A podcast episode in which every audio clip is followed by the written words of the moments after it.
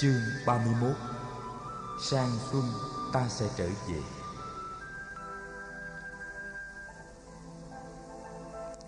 Ngay ngày hôm sau Phật và các vị trưởng thượng trong giáo đoàn đi thăm viếng Trúc Lâm. Thật là một nơi cư trú lý tưởng cho giáo đoàn khất sĩ. Khu vườn rộng vào khoảng 40 mẫu Tre mọc xanh tốt, đủ các loại. Hồ Kalandaka tọa lạc ở giữa rừng tre là một nơi rất thuận lợi để các vị khất sĩ tắm giặt và đi kinh hành. This episode is brought to you by Shopify. Whether you're selling a little or a lot, Shopify helps you do your thing, however you cha-ching. From the launch your online shop stage, all the way to the we just hit a million orders stage. No matter what stage you're in, Shopify's there to help you grow. Sign up for a $1 per month trial period at shopify.com slash special offer, all lowercase. That's shopify.com slash special offer. Tre rất nhiều. Những chiếc thảo am có thể được dựng lên rải rác để làm chỗ cư trú cho các vị đại đức lớn tuổi.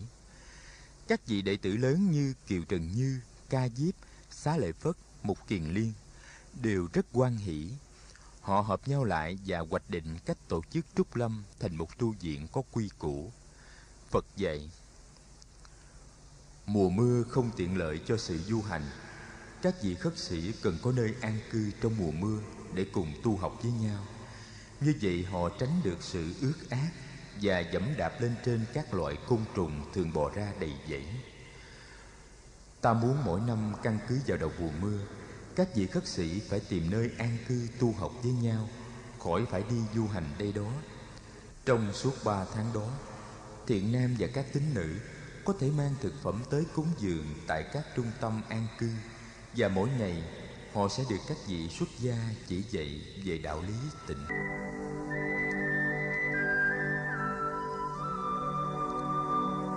Truyền thống an cư được thiết lập, Chỉ còn 15 hôm nữa, Mùa an cư được bắt đầu Với sự điều khiển của Đại Đức Mục Kiền Liên, Các vị khất sĩ trẻ tuổi đã dựng lên một tịnh xá nhỏ cho Phật và nhiều tịnh xá nhỏ khác cho các vị khất sĩ trưởng thượng hoặc lớn tuổi. Tất cả đều được làm bằng tre, tranh và bùn đất. Tịnh xá của Phật tuy nhỏ nhưng rất xinh xắn.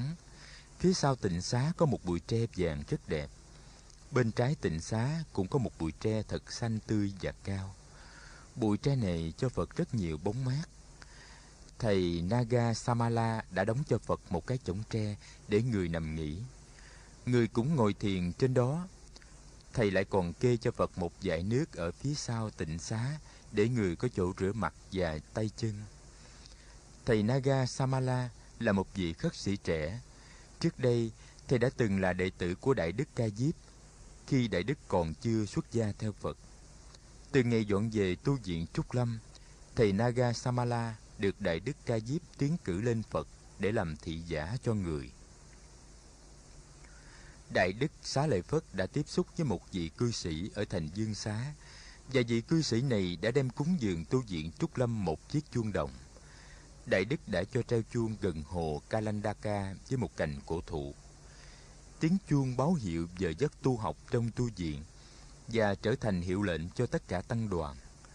Phật dạy, mỗi khi nghe tiếng chuông, tất cả mọi người đều phải theo dõi hơi thở và thực tập chánh niệm Tiếng chuông như vậy không phải chỉ có tác dụng thông báo giờ giấc mà còn có tác dụng nhắc nhở mọi người trở về với chánh niệm nữa.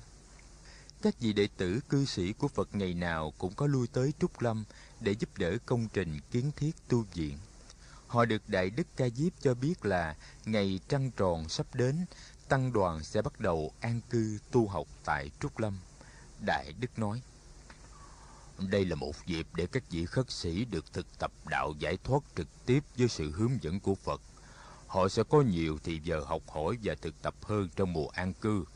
Đồng thời họ cũng tránh được sự dẫm đạp lên các loại côn trùng thường xuất hiện rất nhiều vào mùa mưa trên các con đường, nhất là những con đường nơi thôn giả. Trong thời gian ba tháng an cư của các thầy, quý vị có thể đem thức ăn tới cúng dường Phật và tăng đoàn quý vị có thể hợp nhau để tổ chức việc cung cấp thực phẩm cho tăng đoàn. Như thế thì sẽ không có ngày nào thức ăn bị dư hoặc thiếu. tất cả các vị thí chủ, dù là người nghèo khổ nhất và chỉ có thể cúng dường một vài chiếc bánh chapati, cũng đều được mời ở lại để nghe Phật hoặc một vị cao đệ của người thuyết pháp. Mùa an cư sẽ đem lại nhiều tiến bộ cho sự tu học của tăng đoàn cũng như là của các vị đệ tử tại gia.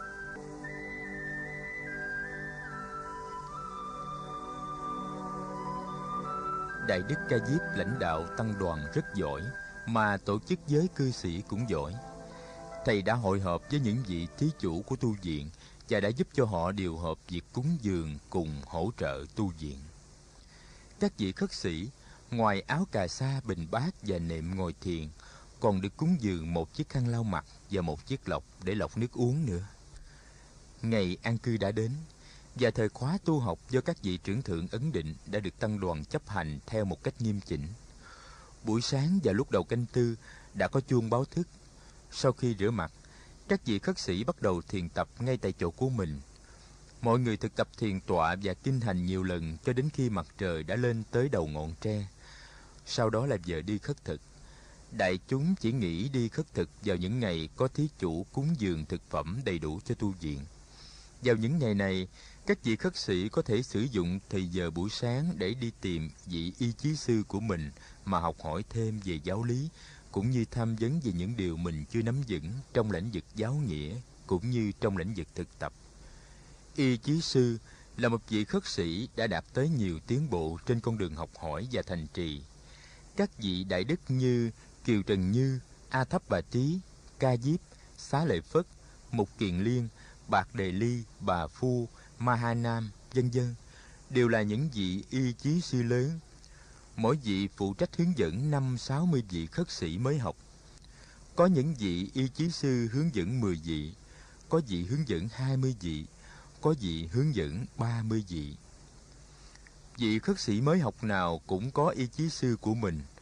Đó là người huynh trưởng trong đạo mà mình cần nương tựa vào để học hỏi. Đại Đức Ca Diếp đã cùng với Đại Đức Xá Lợi Phất làm công việc phân phối này rất kỹ lưỡng trước ngày an cư. Vào đầu giờ ngọ, các vị khất sĩ đều đã có mặt tại tu viện.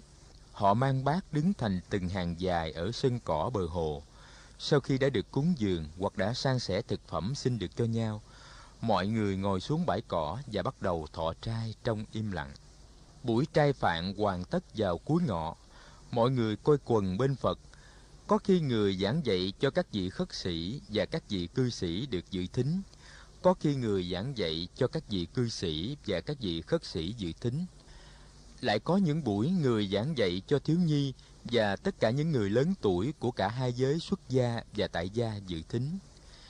Thường thường trong các buổi giảng cho trẻ em, Phật hay dùng những chuyện tiền thân. Có khi các vị đại đức cao đệ của Phật đứng ra giảng dạy thay cho Phật những lúc ấy Phật ngồi nghe và người thường mở lời khen ngợi khi đạo lý giải thoát được diễn bày một cách đúng mức và thông minh. Sau buổi thuyết pháp, với đệ tử tại gia ra về, mọi người có được một thời gian nghỉ ngơi, sau đó chuông lại báo hiệu giờ thiền tọa và thiền hành. Các thầy thực tập hoặc tham vấn và học hỏi cho đến đầu giờ hợi mới đi nghỉ. Phật thường thiền tọa cho đến nửa đêm, người hay bắt chiếc chõng tre ra trước tịnh xá ngồi cho mát, nhất là vào những đêm có trăng. Mỗi buổi sáng khi thức dậy, người ưa đi thiền hành quanh bờ hồ rồi mới trở về thiền tọa. An lạc và thư thái, người không cần ngủ nhiều giờ như các vị khất sĩ trẻ tuổi. Đại Đức Ca Diếp cũng thức rất khuya để thiền tập.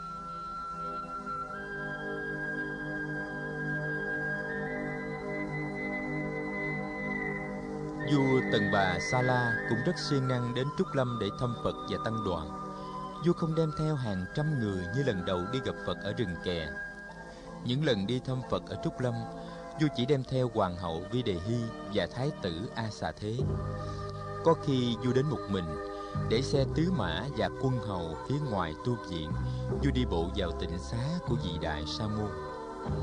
Có một hôm, thấy các vị khất sĩ ngồi trong mưa để nghe giảng, vua bạch với Phật xin xây một pháp đường, trong đó chư vị xuất gia có thể thọ trai và nghe pháp. Được sự chấp thuận của Phật, pháp đường được xây dựng ngay sau cuộc viếng thăm của vua. Pháp đường không những che mưa nắng cho trên một ngàn vị xuất gia mà còn che mưa nắng được cho khoảng một ngàn vị đệ tử cư sĩ nữa. Từ hôm Pháp đường được xây dựng xong, đời sống của tu viện đã bắt đầu có đủ tiện nghi. Phật đưa vua vào thăm tịnh xá bằng tre của mình và mời vua ngồi thử trên chiếc chõng tre của Phật. Thầy thị giả của Phật cũng đã đóng cho Phật hai chiếc ghế bằng tre để Phật tiếp khách. Một hôm, Phật mời vua ngồi chơi với Phật trên những chiếc ghế tre đặt trước tịnh xá. Sau một hồi đàm đạo, vua tâm sự với Phật.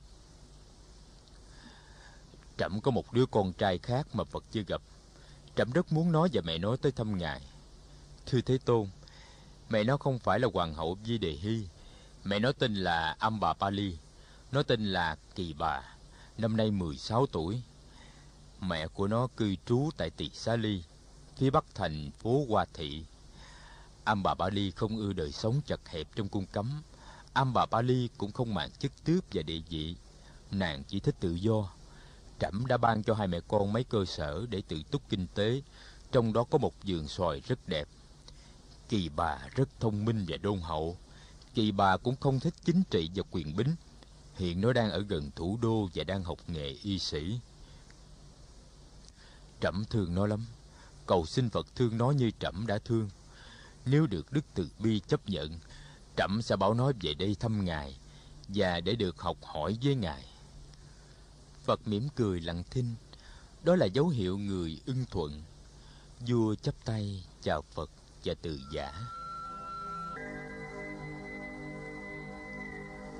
Một buổi chiều hôm nọ, Có hai người khách đặc biệt tới viếng Phật ở tu viện Trúc Lâm Hai người ấy đến từ quê hương của Phật, Kinh đô Ca Tỳ La Vệ Đó là Ca Lưu Đại Di và Sa Nặc Ca Lưu Đại Di là bạn học từ thuở bé với Phật và Sa Nặc là người ngày xưa thường đánh xe đưa Phật đi.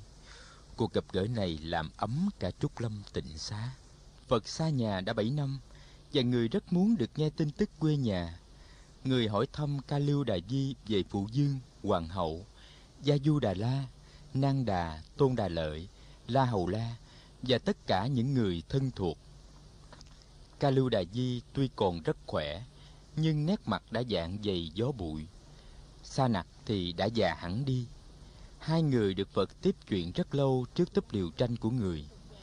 Ca Lưu Đại Di đã có chức tước quan trọng trong triều và đã trở nên một trong những người phụ tá thân tín của vua Tịnh Phạn.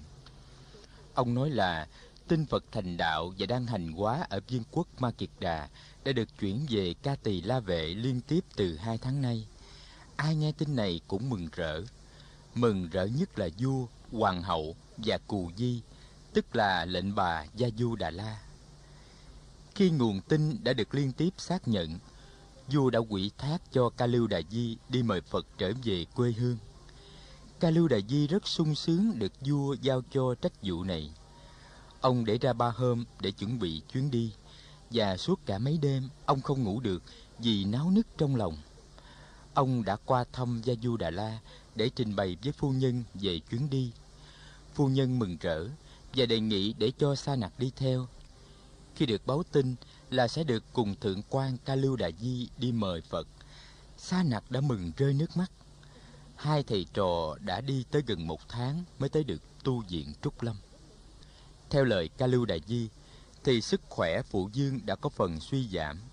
Ngài vẫn còn sáng suốt và hiện nay ngài có đủ người phụ tá giỏi trong công việc triều chính.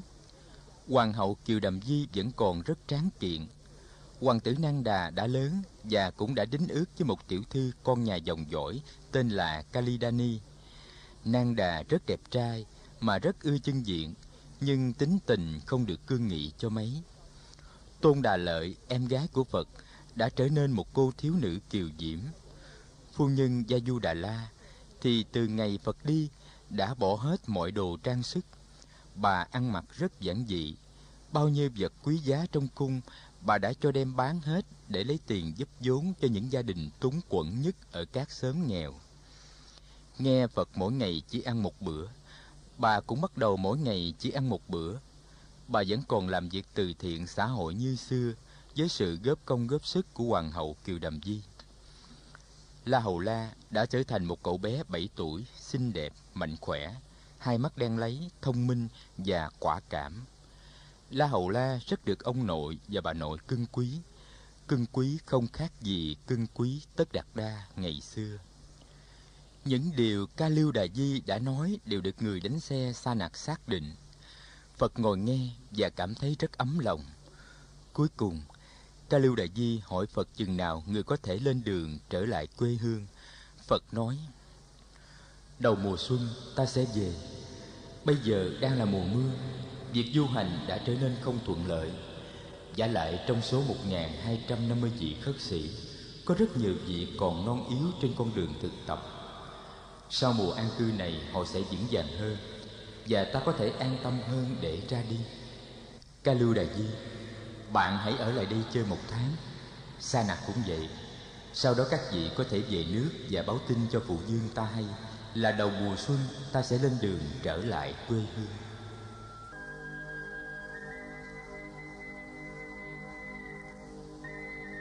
Ca Lưu Đà Di và Sa Nặc lưu lại tu viện Trúc Lâm như những người khách. Họ làm quen với các vị khất sĩ. Họ thấy được nếp sống thanh tịnh, an lạc của người xuất gia. Họ thấy được ảnh hưởng của đạo giải thoát trên tâm hồn và trong nếp sống hàng ngày của người xuất gia. Ca Lưu Đại Di ngày nào cũng được gần gũi Phật. Ông quan sát Phật rất kỹ. Ông thấy được sự thảnh thơi màu nhiệm của Phật. Con người này đã đạt tới chỗ không còn mong muốn hay tìm cầu một cái gì khác nữa. Phật như một con cá thảnh thơi trong nước, như một đám mây thảnh thơi trên trời. Người hoàn toàn an trú trong hiện tại,